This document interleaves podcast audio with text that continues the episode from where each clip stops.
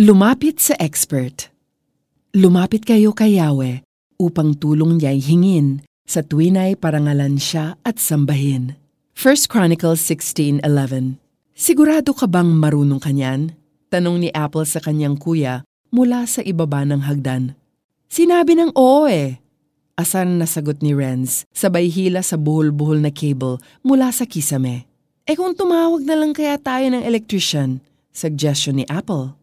Electrician nga ako, naiinis na sagot ni Renz. 15 minutes later, may narinig na putok si Apple habang nagluluto siya sa kusina.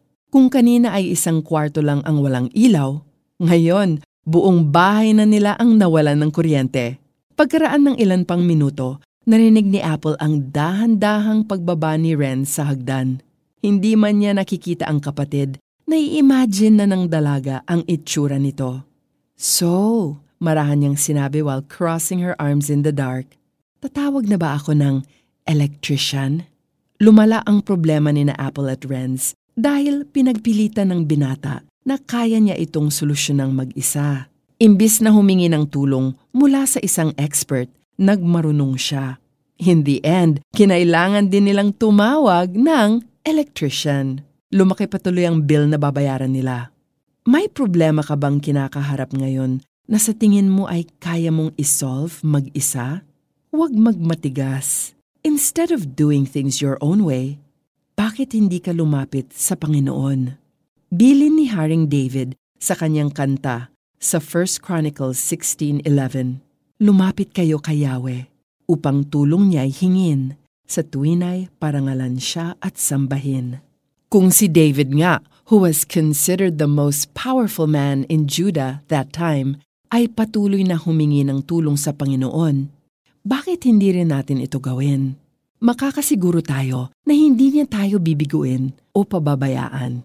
Deuteronomy 31 verse 8 Anumang burden yan, anumang pagsubok, ilapit natin ito sa Kanya. Huwag nating piliting lutasin ang ating problema ng mag-isa.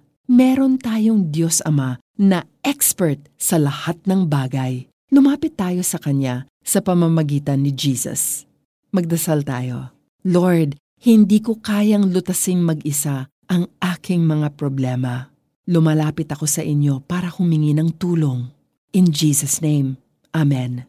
For our application, sumubok ng isang activity na hindi mo pa nasusubukan before. Manghingi ng tulong mula sa isang coach or expert para masiguradong tama ang iyong gagawin. Lumapit kayo kay Yahweh upang tulong niya'y hingin sa tuwinay parangalan siya at sambahin. 1 Chronicles 16.11 I'm Joyce Burton Titular. Remember, if you have a problem, turn to God for the solution. He is the expert in everything.